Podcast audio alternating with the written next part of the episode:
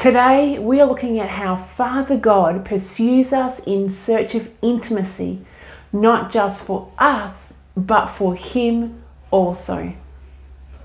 Matchsticks are small sparks of light that can ignite a fire.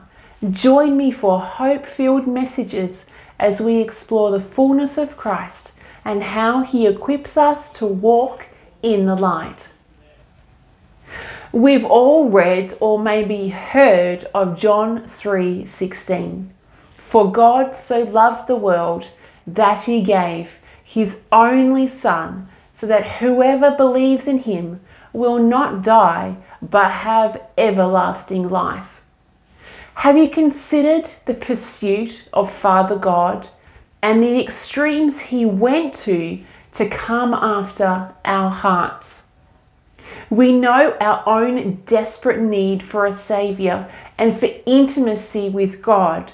But have you considered that while God doesn't need us, He pursues us vigorously because He longs to have intimacy with us?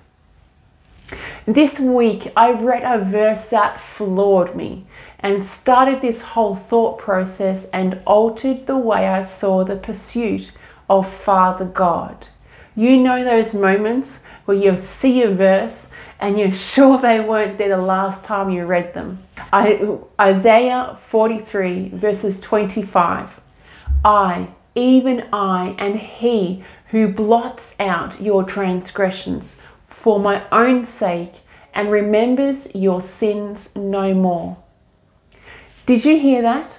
God doesn't just forget our sins so that we can have relationship with him, but he does it for his own sake so that he can have relationship with us. Talk about rocking my mindset. To think that Father God thinks of us so highly that he would make a way for us with Jesus. This concept has really overwhelmed me with just how persistent God is in pursuit of us. If you read through the Bible, you can see that as we journey with the Israelites and their constant coming to Father God and turning away from Him, He still pursues them. He still makes a way for them. He still rescues them, not just once but time and time and time again. The whole Bible speaks of the love and pursuit of our hearts by Father God. God pursued you not only for our sake, but for His sake. He remembers our sins no more. In Song of Songs, it speaks of the Father's heart for His bride, the church, for us. In chapter 4, verse 9, it says, You have stolen my heart, my sister, my bride.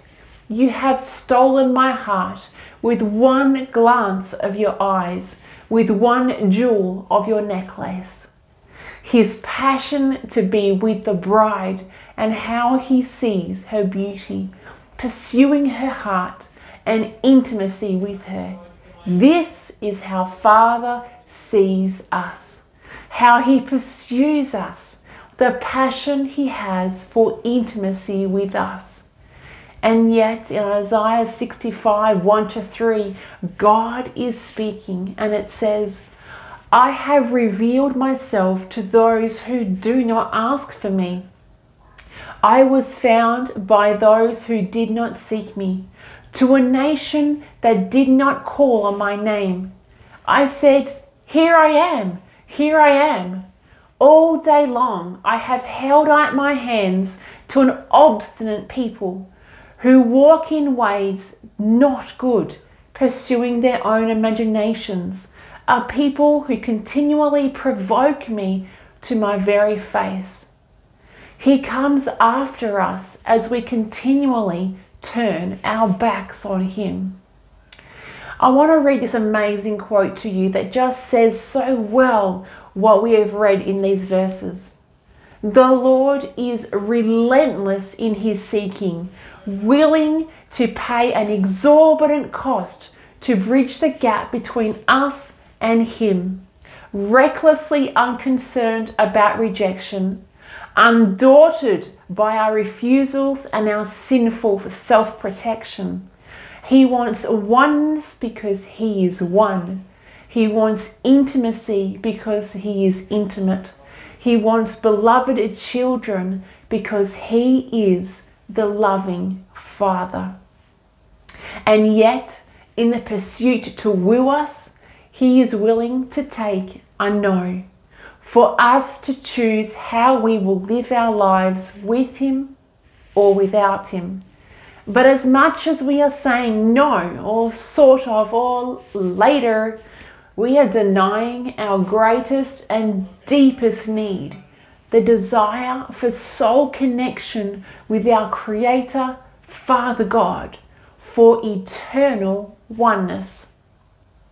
Scripture talks about how Father God leaned down first in pursuit of us, that no one can come to Jesus unless God draws them by His Spirit.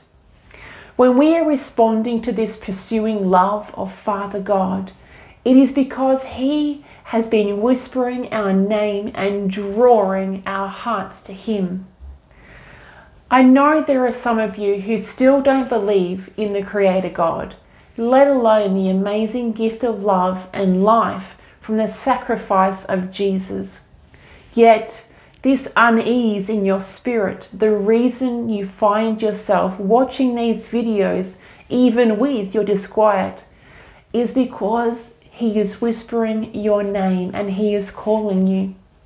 He has set eternity into order for you, the pursuit of a father for his child.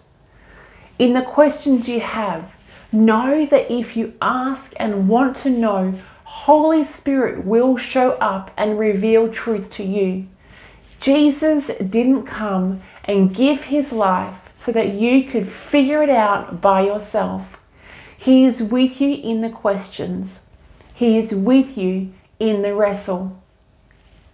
For those that have Jesus at an arm's length and fear the intimacy Father God is pursuing you with, and that it overwhelms you, remember who Father God is and know that His love for you is violent, but His heart for you is gentle.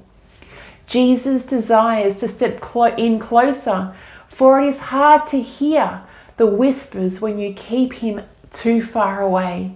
Step in, speak your fears and your desires.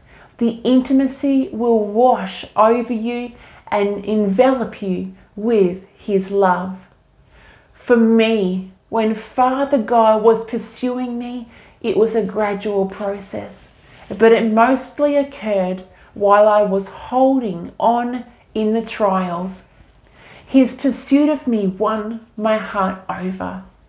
There are still times when I take a step back and He speaks to me and draws me in again. I know He is faithful and trustworthy. And as it says in Psalm 73, for me it is good to be near God. I have made the sovereign Lord my refuge. Thank you for visiting today. I hope you are blessed. Your light may be as small as a match, but many matches joined together can start a fire and ignite the world. Let's bring light to the darkness together.